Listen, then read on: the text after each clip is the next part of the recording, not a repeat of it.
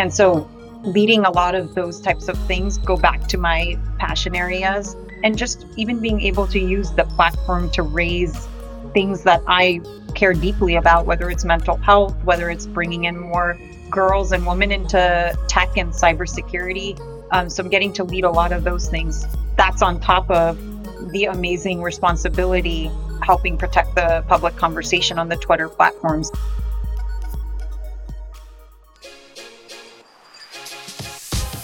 From Exabeam, this is the new CISO, a show about the people who lead IT security teams, the challenges they face, and how they overcome them. If you like what you hear, please rate, review, and subscribe to hear our new episodes first. I'm Steve Moore, and today we speak with someone familiar to the show. Since our last episode with her back in early 2020, Rinki Sethi has taken on the role of CISO at Twitter, and we wanted to know more about what prompted that move.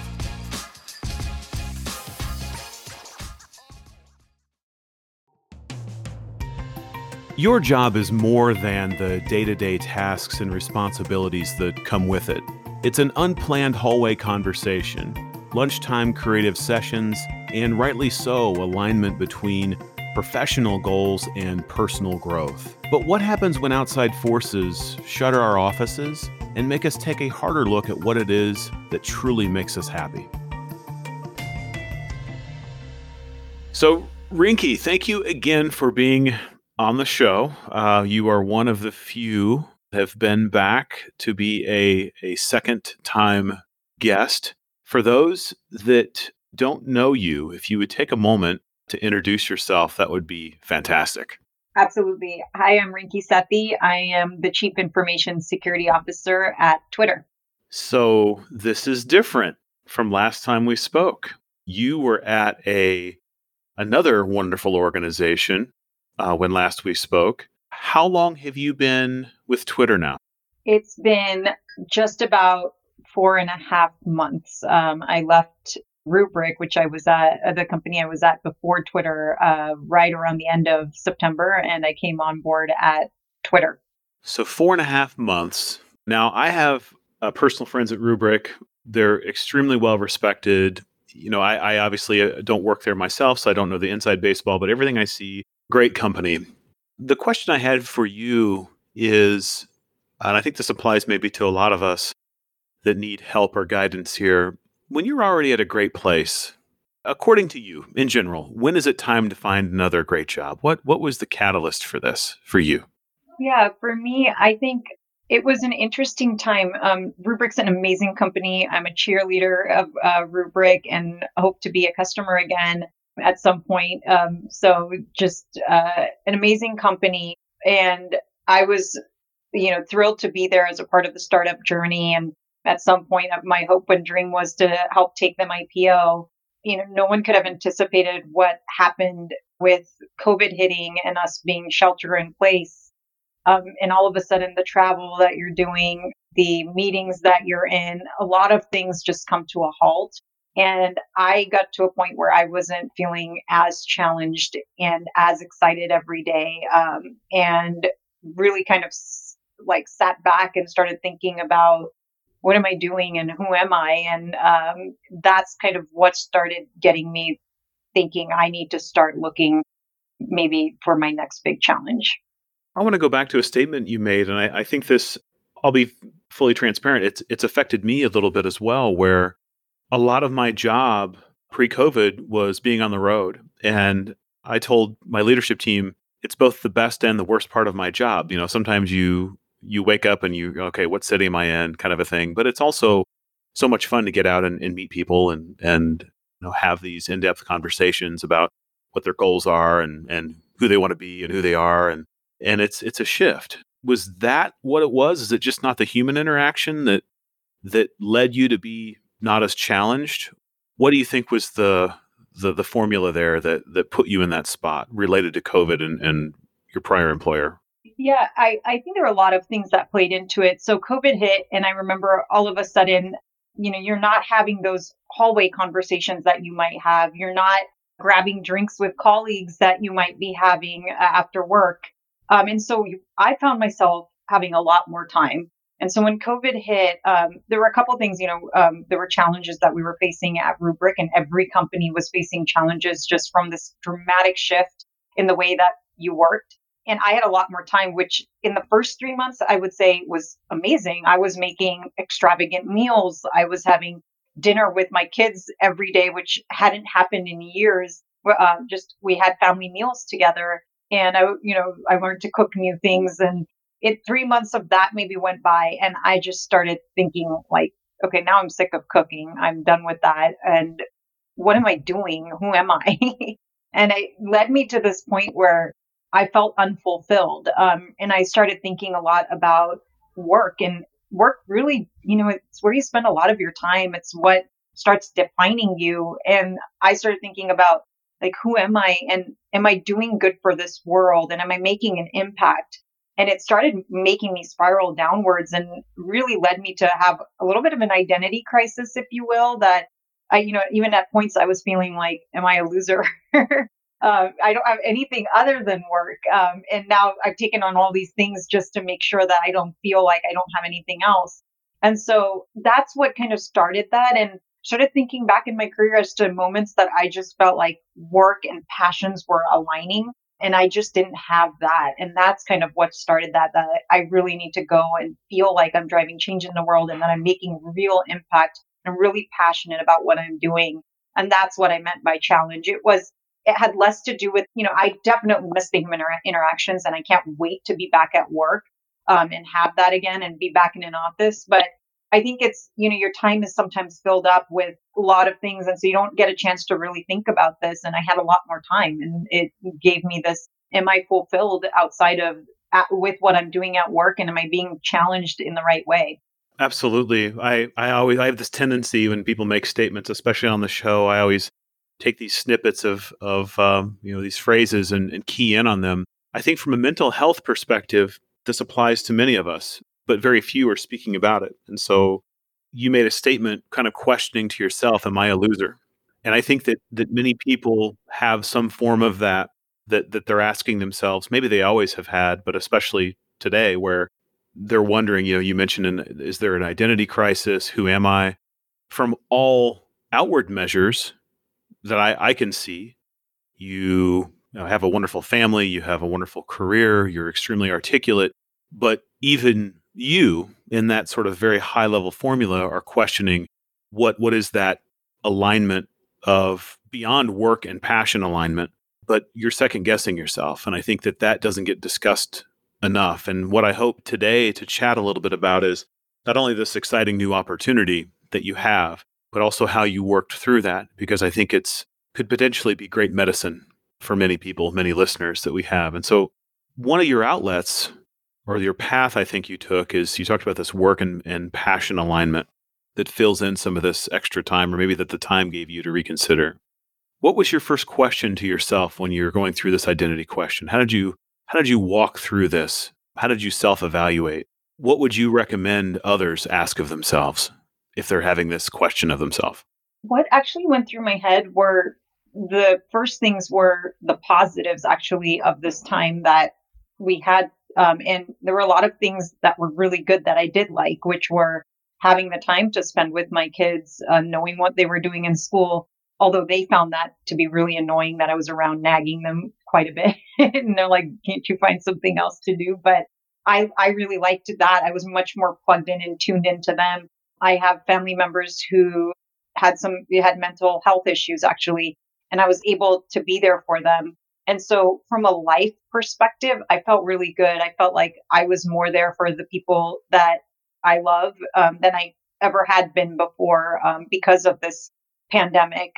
On the flip side, when it came to work and it just came to, I was, you know, it, it, it came back to what am I good at? And I'm good at really leading and growing and transforming teams and wasn't I didn't have an opportunity to do that because we were at a startup company and I had built out the team and it was kind of we were in maintenance mode. So that was one one challenge, which is good from a security perspective when you get there, but it was more kind of like what's in it? Like what am I getting? Do I have that fire in my belly every day when I wake up that I'm doing something I love?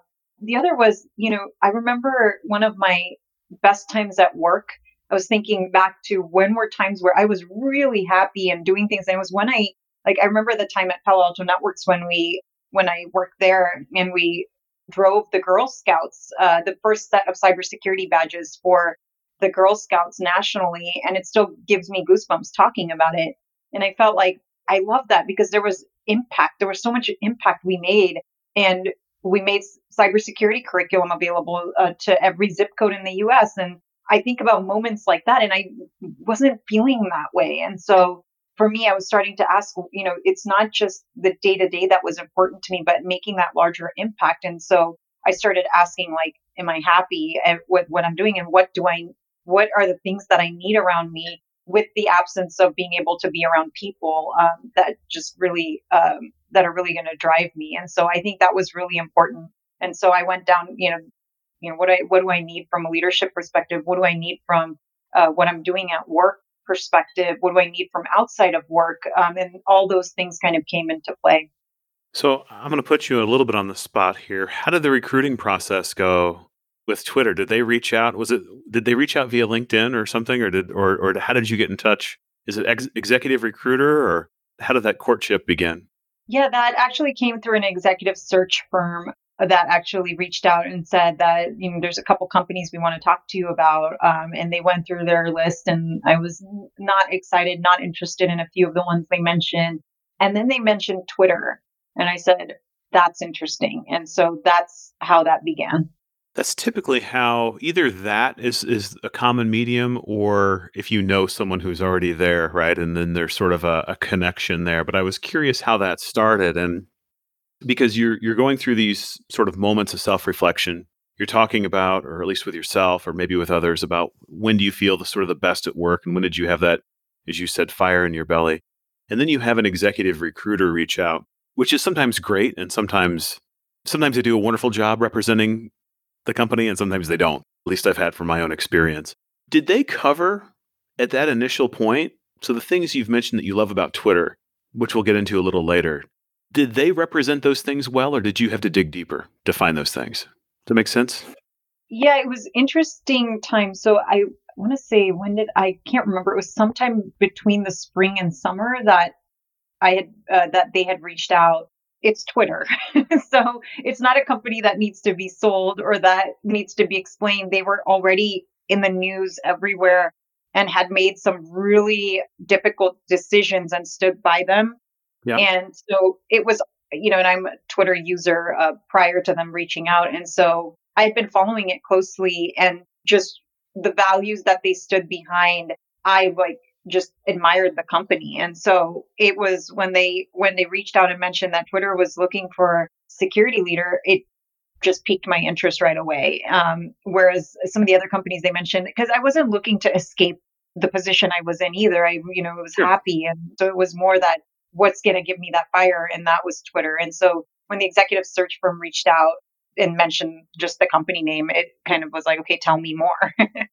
yeah. So for those that don't know, and uh, starting with me, certainly we're all aware of Twitter and, and the company, but getting back to that fire and the things that that brought you in, because not just being a security person, that's probably less than half of the equation if I had to guess. There's there's other things that I've learned from you that that that make you complete. And so it's not just career, it's the story about the Girl Scouts, it's the curriculum and the badges what's sort of the analog or the things that you want to do or are doing uh, with tw- Twitter today that that kind of get that excitement despite a pandemic that get that going again that, that make you maybe more complete yeah i mean twitter's been in they're just leading the way in so many ways and i just i'm so i feel so fortunate that i get to be a part of that journey.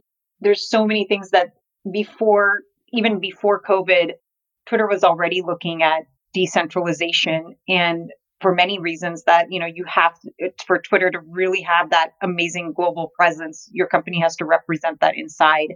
And so their commitment to diversity and decentralization has been amazing and i get to help lead that um, and help lead that in the cybersecurity space at twitter we just signed um, an agreement that we'll be announcing next week to you know at least as it um, relates to our participation on cybersecurity panels and conversations that we've made a commitment that we won't participate unless there's good representation on those panels from underrepresented groups.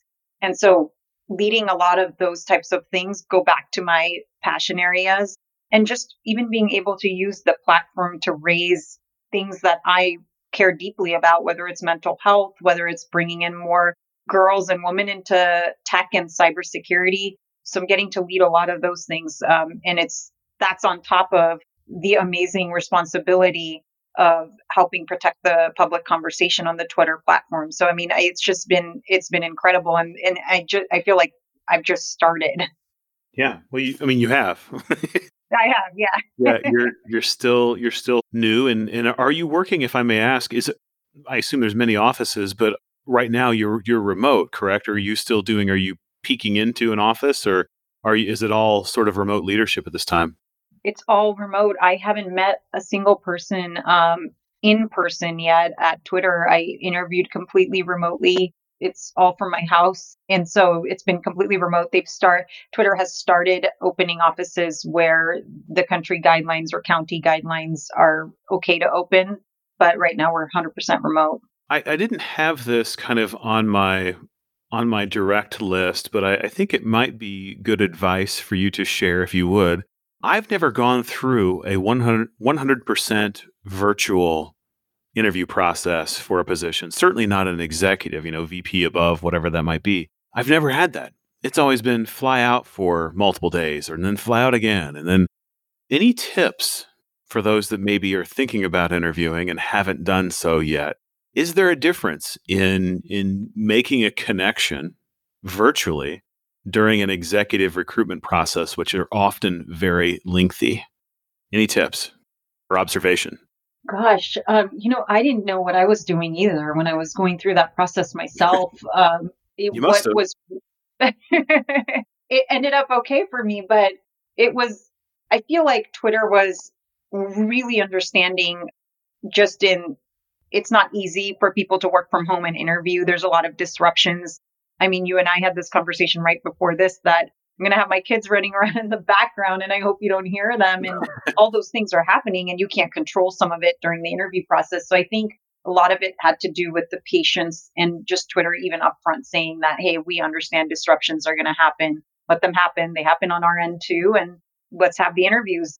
And internet connections that many times weren't good either on my end or the interviewer's end for me, I think the most important thing, and you know, was I tried to stay authentic. It was, you know, I, I did try to make sure that uh, I closed distractions as much, much as possible and that I was able to really connect with the interviewers. It's a lot harder doing it remotely. I remember at one point my son came and started decided that during one of the interviews at Twitter that it was the best time for him to play his piano and his piano was right next to my desk and so he ran in and started playing and we just had to have a laugh about it. I mean, there's nothing you can do, right? And um, the way the conversation went behind it, everybody kind of kind of got to observe what it would be like in a stressful situation, and it ended up okay. Um, so I don't think interviewing virtually and interviewing in person there's that many differences in like how you present i mean you obviously want to make sure you've got good camera and good um, lighting but there's going to be distractions and disruptions and i think how you handle that and just being okay with it um, and i think those are really important things. And i think you're also interviewing the company that you're talking to at that time and how they're going to handle that as well. So i think those were important things. You hit on something very important there. So we may not have always had the inner strength or maybe not been at the level to be as aggressive on this point but I think for many of us, at least we believe that we're there. And that's interviewing the company themselves, right? Earlier in my career, and, and maybe in yours, I don't know, I won't speak for you, but I needed the job and I was excited to be there. And they could treat me, you could even treat me poorly, and I'll still want to come in. Uh, for me, those days are over. And uh, maybe that's inner strength, maybe it's hard headedness, I don't know. But you talk about interviewing Twitter just as much as they're interviewing you. For those that haven't gotten there yet, for the future CISO, for the young lady in, in the cyber program in the Girl Scouts that's going to listen to this one day, what advice do you have about interviewing the company uh, versus having them interview you? Where does that start for you? They're going to interview you um, and you have to make it clear that you also have questions and that you want to know more about them as well because it's at the end of the day it's both people's choice to make that happen. And i think i have a set of questions that i'll ask that give me a good tell like especially for security folks that you know if there's an incident how are things going to play? That if i'm leading the security incident how is the leadership team going to support that? And seeing what their responses are to things like that. Sometimes interviews, especially in this virtual environment, happens, questions or feelings happen without them even being said.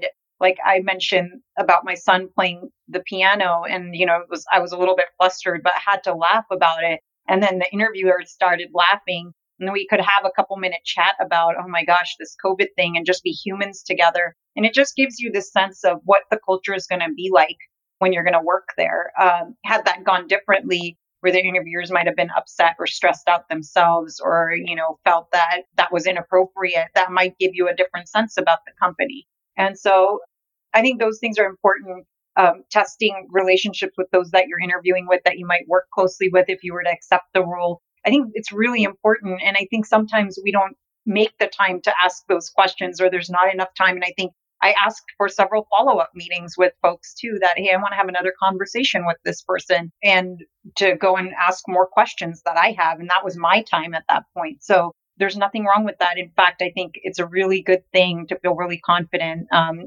because it's security is one of the most challenging spaces that you want to make sure that the environment's going to be good.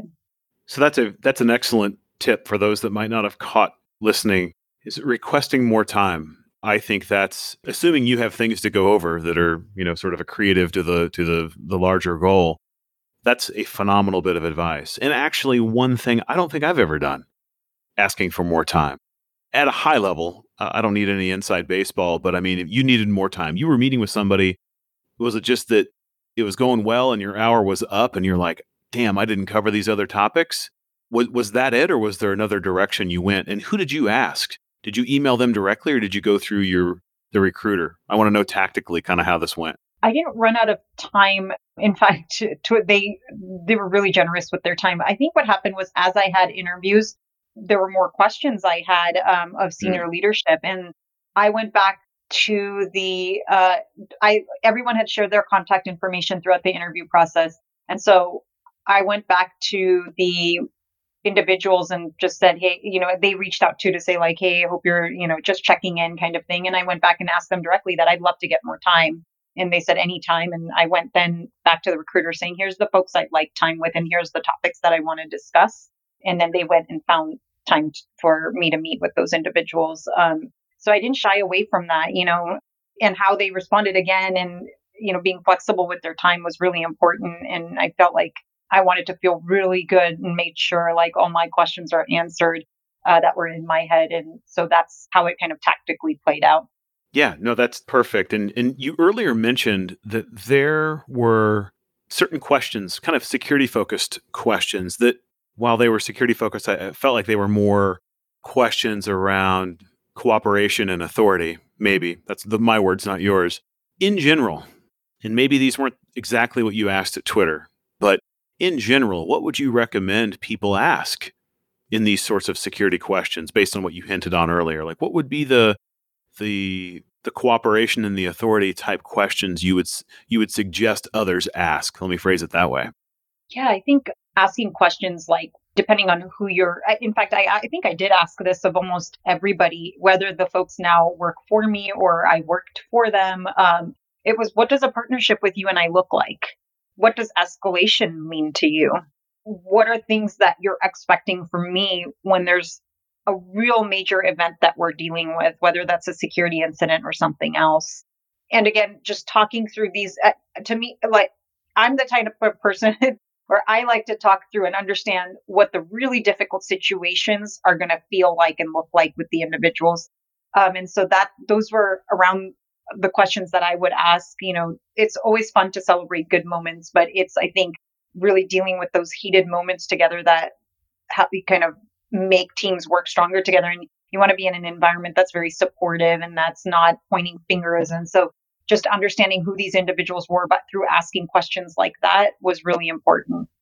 Excellent advice. One of my favorites is um, whoever it is, just asking them, describe to me your worst professional day.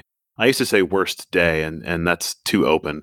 But at work, describe to me your worst day. And then let them just describe it and then either add on to that and say, well, here's, you know, here's how how our roles would overlap or or interact. Then maybe it's an opening to describe, well, here's an example of what my worst day could look like, or here's an example I had from my past. And I think what I heard you say is that you're really looking for what are the points of friction or possible sort of sticking points when there is a crisis. And, and I think that in speaking with many CISOs, not enough of these questions are asked in the interview. They've got to figure it out a year later when there's a problem, and starting early is super important. So, I thank you for sharing those. I think uh, people will make good use of them, or at least I hope they will. Yeah, absolutely. I, I think that's a really key point that you know, communications is so important in the security space. You mentioned earlier some work that Twitter will be announcing. Uh, I think this is important. So, diversity in our community and better representation in events and panels. Why was that something that you think is so important and why is what's what's the problem if you don't have that from your perspective, right? If you if it's only a sort of a one lens in our community, why does that hurt us and and why do you think or why why is Twitter taking a stand in terms of your participation? Can you explain that a little bit? There's so much to this, so many dimensions to this, but we have the toughest problems to go and solve in cybersecurity. I just, it's unbelievable. We know as an industry that there's not enough talent to fill the gaps that we have today. And the only way that we're going to be able to solve the challenges is if we really have thought diversity. And I think one thing that this COVID has helped with is that we can go and tap talent in communities we never would have been able to before because we focused before on the central offices and where we already had business. And as I mentioned, Twitter was already thinking about this uh, and how do we decentralize and how do we bring a global workforce beforehand. But in cybersecurity, when I go back to that, I think we need to bring in people from different backgrounds and different walks of life into the space so we can start thinking about how we solve the problems in different ways we're not going to attract talent. We're not gonna, going to attract kids to go and pursue a career in cybersecurity if we can't build role models that represent the different areas that we, you know, different backgrounds. And so I think it's so important. I remember being earlier in my career, not even seeing a single role model that was a security leader, a security manager that was a woman. And and I literally thought that, you know, being a security engineer, I've made it. Um, and that's probably the extent of what I'll be doing.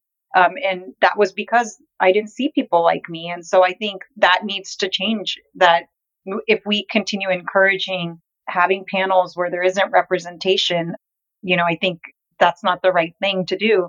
And there's a, um, there's already an initiative started. I think it's called Share the Mic. Um, and so that's already something that's started outside of Twitter that we are now participating in and have made a commitment to join that um, group. And so to say that we're gonna we're gonna only participate when there's good representation, and I think that's really important because that's how we will bring more diversity into cybersecurity.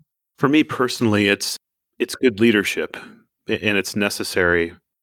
And answering it this way, I think, is probably the, the, the wisest and kindest way we can do this it is i remember when i started and, and i fall into this sort of demographic but it was it was primarily old guard security and i come from a military family but it was people that had been in, in military service and have moved into maybe they came from physical security maybe they were you know maybe they were you know old signal corps or whatever but it was you know older white guys that were in said frankly right? And and uh, there's nothing wrong with older white guys, but in the room, if that's all that's there, there's certainly, especially with similar backgrounds and all the rest, it it might not be the culture that you want, uh, and it certainly isn't diverse. And so this is certainly, I think, one relevant tactic.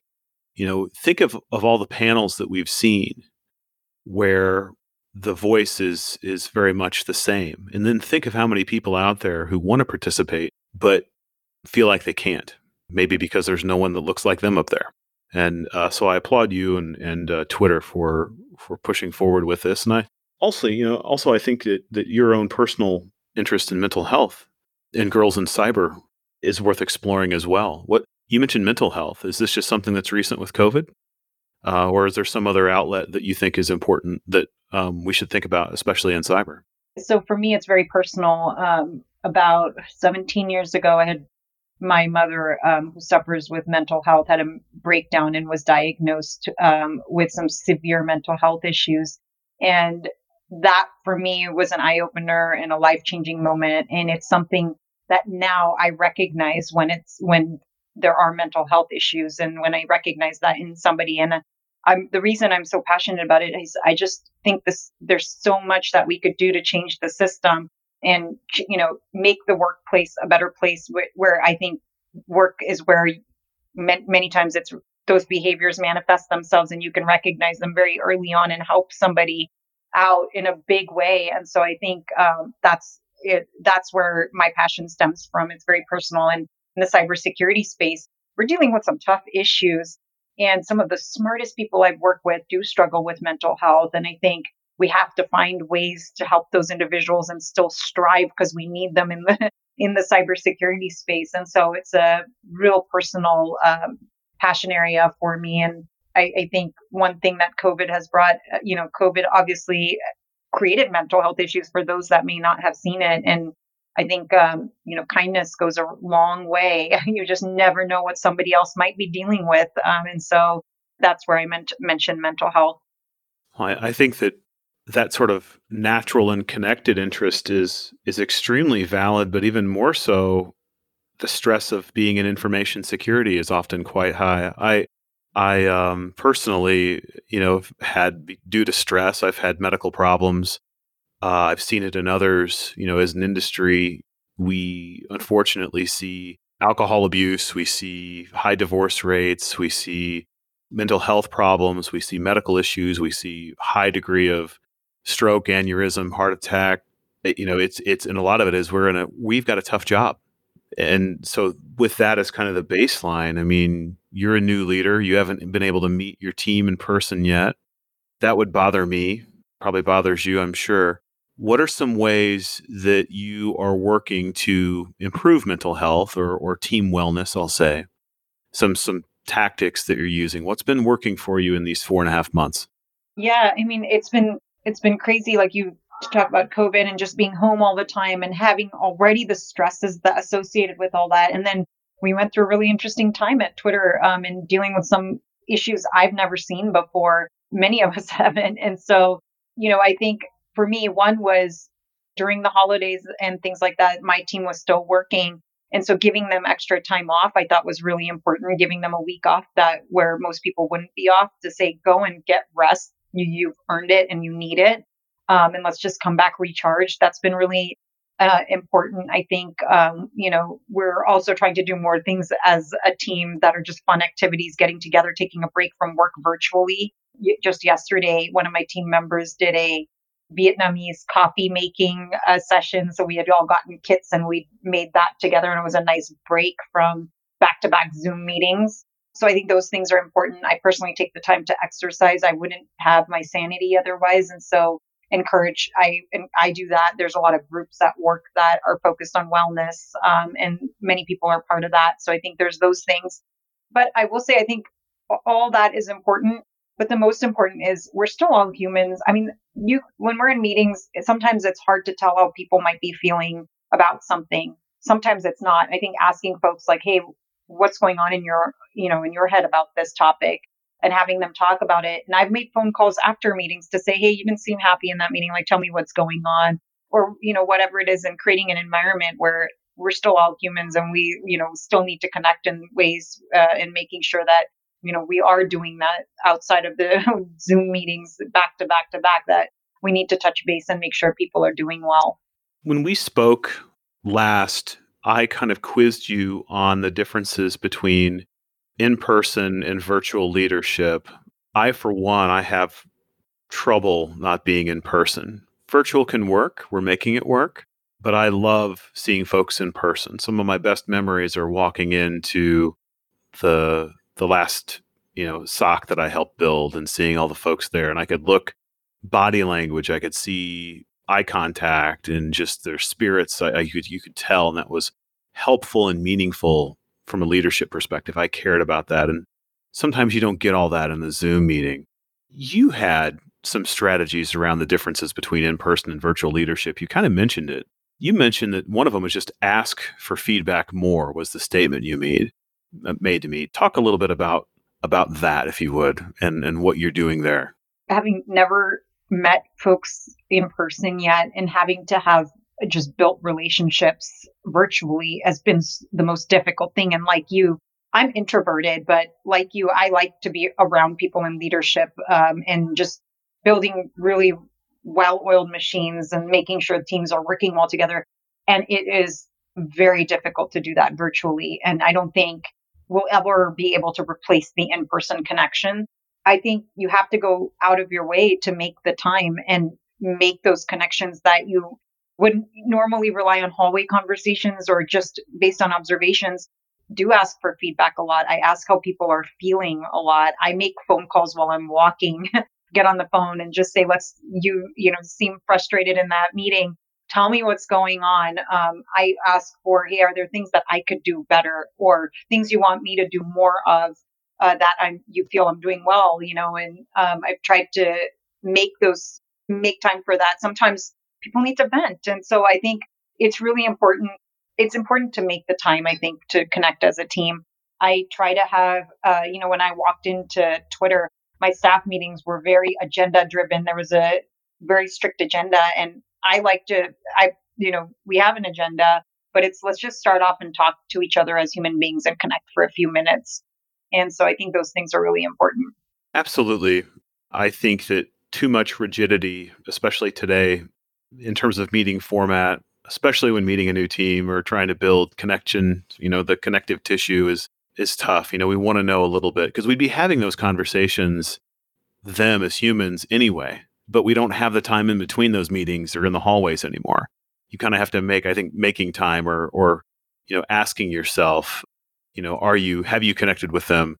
And I think following up that you, like you mentioned, is, is extremely important. You know, I, I think I heard you just say this, but is that what you really meant? You know, is this, you, you told me, you didn't mention it just now, but you said instincts can be wrong you know instincts that we see virtually through whatever the platform is can be and are often wrong and we need to avoid that for those in leadership uh, because back to it i was used to say a, a bad day at work makes a bad day at home for most folks we need to avoid that at all costs we can't have it anything else that you'd share on the topic that's uh, that's been working working for you in terms of getting to know your team virtually or or problem prevention or resolution. I think that's really important. Yeah, I mean, I the last thing I would share is just like I think you know when you're in an office and you can read body language and things like that, there's a lot you rely on um, in that, and so I just have learned not to make assumptions. Um, and I think that's really important. Like, you know, I, I've been in meetings where you're trying to gauge just the room, the Zoom room, or the Google Meet room and trying to gauge how folks are interacting. And there's a lot you rely on that as a leader when you're in person and you see dynamics between people. But now it's like you have a distraction and maybe like a cat pooped on the carpet or something like that, you know, or your uh, or your kid is running around and there's a face somebody might make and it had nothing to do with the meeting. And so I think um, not making assumptions in those types of uh, ways, having the dialogues, uh, checking in with people. Um, I mentioned this earlier that you just never know what somebody might be going through uh, because meetings are so they're scheduled with a specific topic that unlike with a workplace where someone might say hey my kid's sick or this is what's going on they're not that's not necessarily happening. So i think just not walking in with assumptions um, is really important. I actually recently also uh, you know with my uh, with one of my teams they were looking to do a team building exercise because that's not happening as much when new employees join and new teams are forming. Um, and we did a team building exercise and i said let's do journey lines where we talk about our ups and downs through our life journey or career journey uh, up to today And so we did that and I went and joined their team and talked through kind of like my life and who I am and how I've come to be today. And I spent 20 minutes doing that. And then the team did that. I mean, it was an eye opener because lots of them had not met each other and like, oh, she does that. And that's because this one thing happened in her life a lot earlier on. And that's kind of defines her as a person. So I think those types of things, it, they're really hard to do virtually, but it's still possible and we still have to do them. Yeah, and I, am actually not uh, familiar with the concept of a a journey line exercise. Is this typically done visually, or is it just storytelling? I, I, I excuse my ignorance. No, oh, I so I learned this back at Intuit when I was working there a long time back, and um, it's you could visually just draw a line. Uh, you're drawing a graph. It's like a line graph, and you show your high points in your life and career and low points and you draw a graph out and you show where you are and you kind of talk about those significant moments and how they've defined you either at work or at or in or in your life. Um, and the point is that you're kind of opening up and sharing some of your vulnerabilities so that you really kind of understand backgrounds of people and what define them and why they might do certain things that they do. And you know many times that ends in uh, people in tears and a lot of times it's in laughs and you just get to know people at a deeper level. Um, and you can have that visual of a line chart and people will do some fancy things there or you can just talk through it. So uh, it's it's a really nice way to um, start like uh, start a team building you know offsite or zoom site or whatever you want to call it. And then yeah. a lot of times that's followed by then strategy discussions and things like that but it helps a team manage conflict um, in ways where they'll recognize that, hey, this person's coming from a different viewpoint because their life journey is different than mine. And you can have those dialogues in a more productive way. No doubt. You've already answered this question once, but it was on the last show, and it's it's the way we close out. But I'm thinking maybe your answer could have changed because the world's changed and and your career and even your outlook has changed. But pursuant to the name of our show, uh, the new CISO, right now, what does being a new CISO mean to you? It still to me is building a security culture um, at Twitter is what I'm focused on and strengthening it. And it's continuing to be thought leaders as a company in how we build that culture and how we build the team. And that's to me, I don't even remember uh, how I answered that question last time, but that's to me right now the most important thing that's certainly, I'm sure, your mission, and I know you'll be successful at that. But it's kind of a trick question today because you just spent, you know, the the whole time here uh, describing kind of what being a new leader uh, should be, and that's been uh, kind of encompassed in our entire conversation. So it's kind of a trick, uh, and and I didn't mean to put you on the on the spot, but it's uh it's also a clean way for me to close out the show. So with that, uh, I can't thank you enough for coming back on the show congratulations on your new position. We've really enjoyed having you on again. Thank you so much. Thank you. It was great being here again. That's it for this episode of the new CISO. Thank you for listening. Check out more episodes on exabeam.com forward slash podcast. And remember to rate, review, and subscribe to get brand new episodes first.